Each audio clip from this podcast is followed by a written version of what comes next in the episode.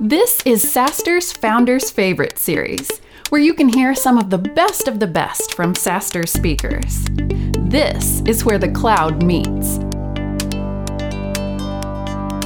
As the number one rated sales tax solution, trusted by more than 20,000 e commerce professionals, TaxJar knows sales tax. To ensure accurate sales tax compliance amid the latest software taxability trends, visit taxjar.com forward slash SaaStr to automate sales tax for your SaaS business. Up today, ICONIQ Capital General Partner Doug Pepper. I'm really excited to give this talk uh, about a great company and, and some really great lessons learned from the journey. I'll just do a quick introduction. My name's Doug Pepper. Uh, I've been in venture capital for about 20 years. Uh, made my first SaaS investment about 18 years ago, and have really been focused on this space for a long time. Uh, I work at a firm called Shasta Ventures. Uh, we are based in Silicon Valley, both down on Sand Hill Road as well as up in the city of San Francisco. We make early stage Series A investments in both consumer and enterprise companies. Uh, my own focus has always been enterprise SaaS, and my real focus in life is finding product oriented founders uh, that have built really amazing breakthrough products in big categories. And I've always believed in kind of two key areas for the enterprise that I think they'll never stop investing in. Uh, one is the customer journey, and the other is the employee experience. To me, companies will always be trying to innovate around how do they serve their customers better and their employees better in order to build their businesses and drive more revenue. So that's generally what I focus on. And uh, the topic here really is uh, as much about key lessons as it is really the reality of the entrepreneurial journey in a SaaS company. And I think there's a misconception out there that successful SaaS companies are really nice, smooth rides up and to the right. And I think we all think of companies like Facebook and Uber and others and imagine that it must have been easy once they launched. And of course, now we all know the reality is different that all of these companies are a set of challenges that need to be overcome and key decisions that determine whether you are a failure, a good company, or a great company. And I'm going to talk about one investment that I was a part of for many years called Marketo. Who's heard of Marketo? Most everybody. And the kind of challenges we saw along the way and what were those key decisions that led us ultimately to be a great company. And by the way, when I said say us, I really mean them because I was just an investor, but I had a front row seat. So this is the dream. I think this is the misconception that many people have that a successful company is a smooth up and to the right journey from the beginning. And those of us and those of you who are involved in these companies, even the successful ones, look an awful lot more like this challenges, mistakes, problems, surprises, every step of the way. And it's the reaction to those problems, it's the decisions associated with those problems that determine whether you're going up and to the right or, or flat or down, quite frankly. So, this was the Marketo journey. Uh, just a bit of history. The company was founded all the way back in 2006, amazingly. I was lucky enough to invest when it was three founders and a PowerPoint deck, so they had an idea. And fast forward 2013, the company went public. Three years after that, it was acquired by Vista, for $1.8 billion and then was acquired by Adobe for $4.75 billion in 2018. So one might think, well, gosh, what a great journey. Must have been easy, must have been smooth.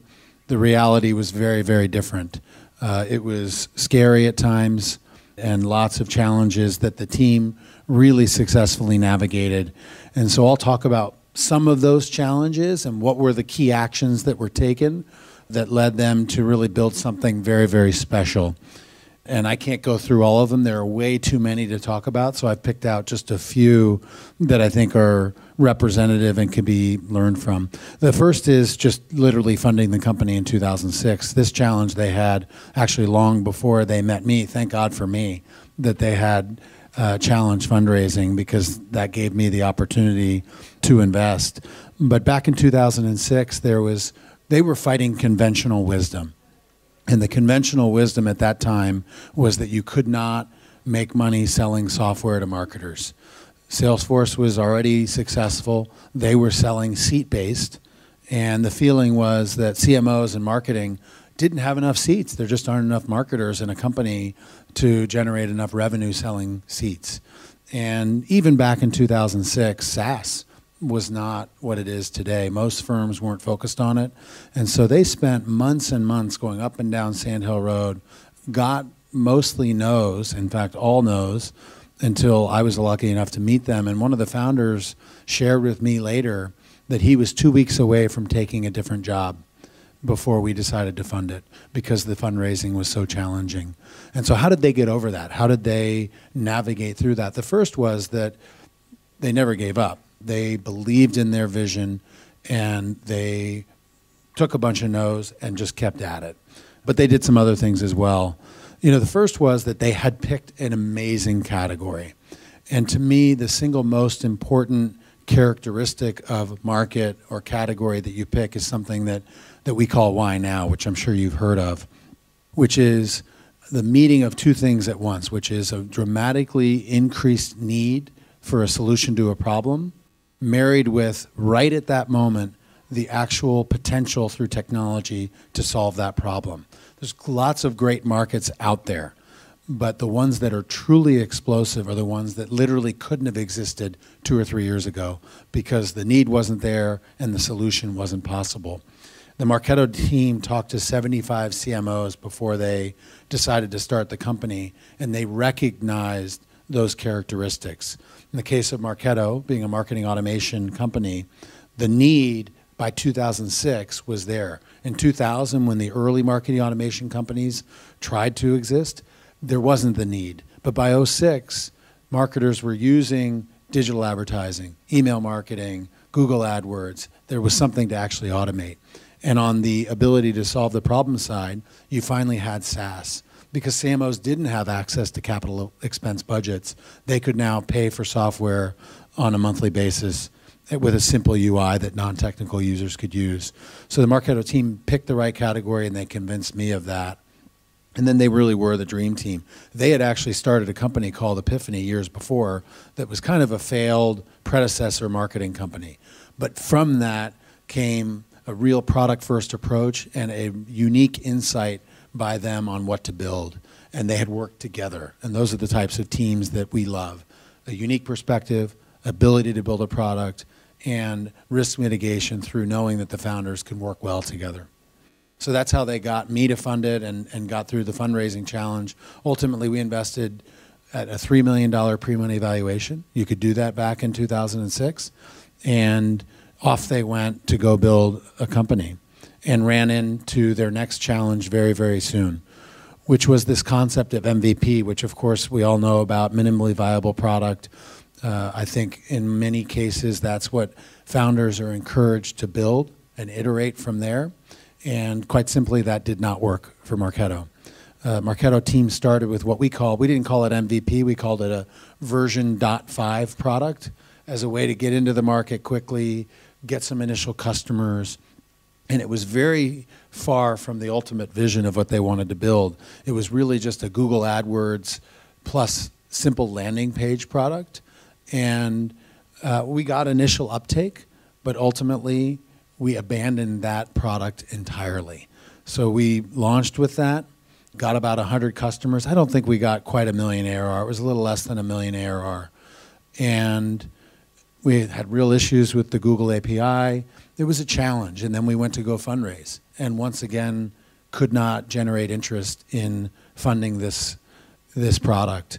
And Phil Fernandez, the CEO of Marketo, stepped back and really thought, "Am I going to be able to deliver on my vision of a full marketing automation product with this product? I can't fundraise around it."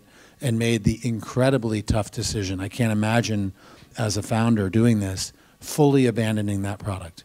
100 customers, completely shut it down, all the revenue, shut it down, and started over to build what they had always planned to build was the full lead nurturing marketing automation product. And so we funded it in 2006. That full product didn't come out until 2008. So here we are, two years later. We've had to do an inside round now, a bridge round to get to this new product. The good news being that product was a true breakthrough product in the market and ultimately led to all the success that we had. And it was the case of a founder making a very, very tough decision, not to pivot because they had always had that vision, but to kind of abandon an initial product and rebuild. So that was that was a big challenge, but one that was clearly the right decision. The other challenge, another big challenge, was team change. You know, I think we all like to believe that we hire well and that the team members we have on board will be able to grow with the company. And Marketo, very, very early on, uh, had to make a very significant team change in our first VP of sales. And kind of probably doesn't sound like a big deal, but one of the big knocks on the Marketo team early on was that they were too product oriented, too engineering oriented. And some VCs felt that they didn't have the DNA to build a great go to market team. And so firing the first VP of sales was in some ways more than just giving up revenue and, and delaying revenue. It was admitting in some ways this defeat on the early go to market efforts and, and giving some people ammunition that maybe they were right to pass. But thank goodness that they made that decision and that we made that decision. And we brought on somebody named Bill Binch, who's actually now uh, head of sales at a company called Pendo. Uh, but he took uh, Marketo from zero to 250 million ARR, which is incredibly rare to have one VP of sales go that far in the journey. And every company needs one or two true game changing hires. And this was one of those. And so the takeaway is simple. When you've got a team member, especially early days, that isn't a fit, isn't a cultural fit, isn't that game changer, even though you're going to take a step back, do it and bring on the right people to continue to grow the company. So uh, the next challenge here, uh, left at the altar, you'll understand what I'm talking about here in a second. But um, this is really about competition, and I would say the single biggest challenge for Marketo all the way through was the tremendous competition that they faced. And any good software category is going to be competitive. In fact, as an investor, when I look at a category and it isn't competitive, something scares me. Because what I've always seen is that when you have that why now market that I mentioned, usually multiple smart founders recognize that market opportunity at the same time. And we see always waves of startups at the same time going after the same idea, not because they're copying each other, but because they're smart and recognizing the opportunity. When we don't see that, we're actually scared sometimes. But the Marketo marketing automation market was to the extreme. There were a dozen super well funded, really good software companies trying to be the market leader in marketing automation. And that lengthened sales cycles and it reduced pricing it reduced margins. It caused every company in the space to have to raise more money than you'd like. And a lot of our SaaS efficiency metrics were worse because of those competitive dynamics. But for Marketo, left at the altar, it was even worse because every one of our competitors was acquired by major platform companies. So you may have heard of some of these competitors that we had. Pardot was acquired by ExactTarget, which was then acquired by Salesforce. Eloqua, which is what was really our key competitor, went public before us and then was acquired by Oracle. Responsys was acquired by Oracle. Neolane was acquired by Adobe. All in 2012 and 2013. We were trying to go public in 2013. This is terrifying that every one of your competitors is now part of a huge platform with thousands of customers and unlimited go to market resources. And you know, as a young venture capitalist, I thought we're dead. We've lost because we wanted to be acquired by these people. And we were in all those conversations. We were never acquired by them. And in some sense, you felt left at the altar. In the end, we were larger than every one of these companies. And so, how did they do that? The first was focus, it would be a lie to say that we didn't focus on competition. We focused relentlessly on beating them head to head. We measured it every board meeting. We knew exactly what our head to head win rate was against Eloqua, HubSpot, all the rest. But when it came to our core, which was our product, we didn't focus, and they didn't focus at all on the competition. Uh, focused on our own customers, our own vision.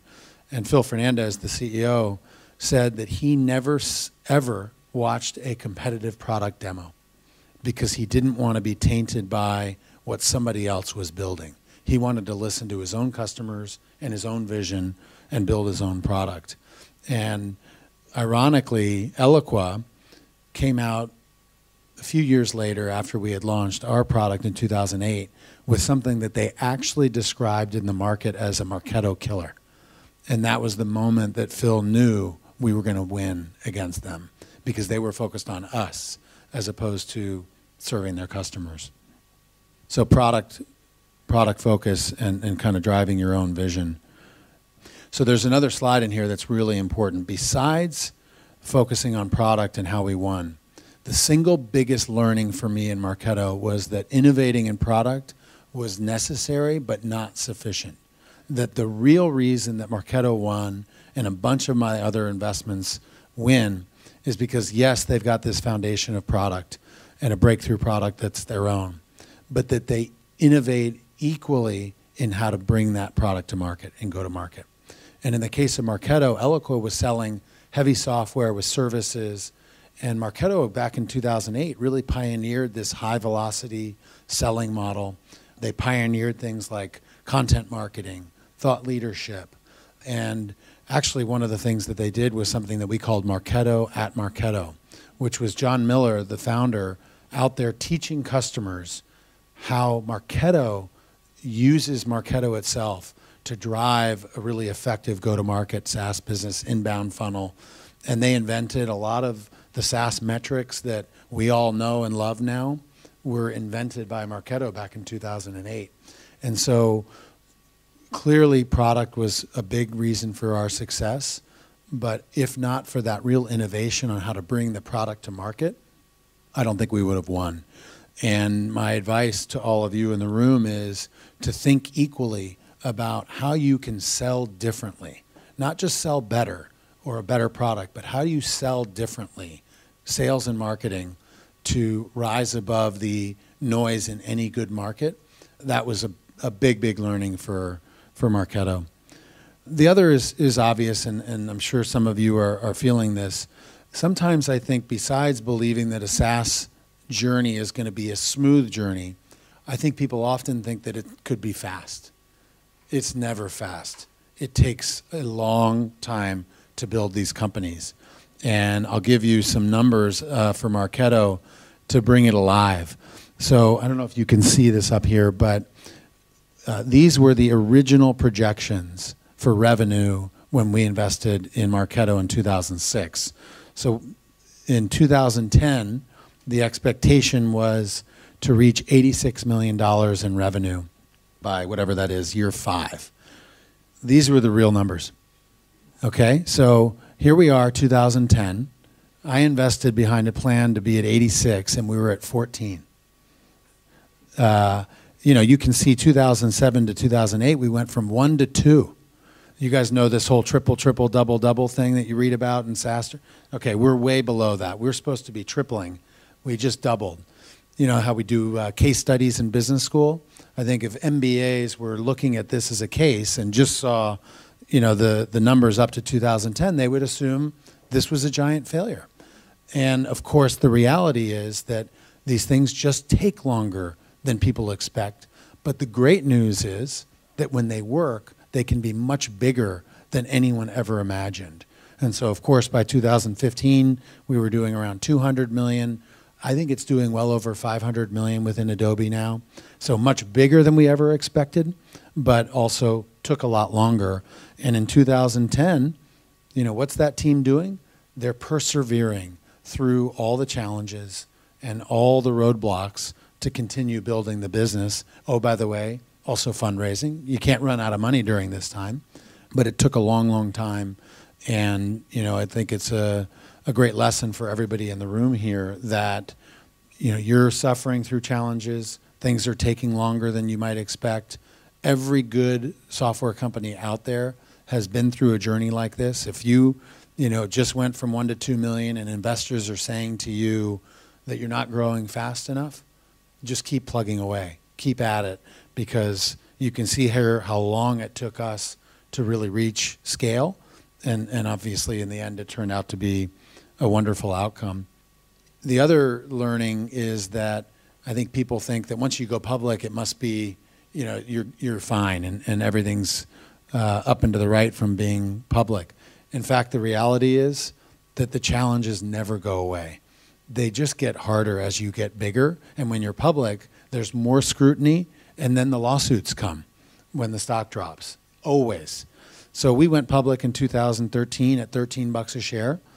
The stock went up to 40 bucks a share a year later. We're excited. That's great. And then tanked all the way back down below the IPO price. Scary. Lawsuits. We're not sure what's going to happen. Lots of competition. And then only six months later, the company gets acquired by Vista for $35 a share. So the roller coaster continues, whether you're private, late stage, public.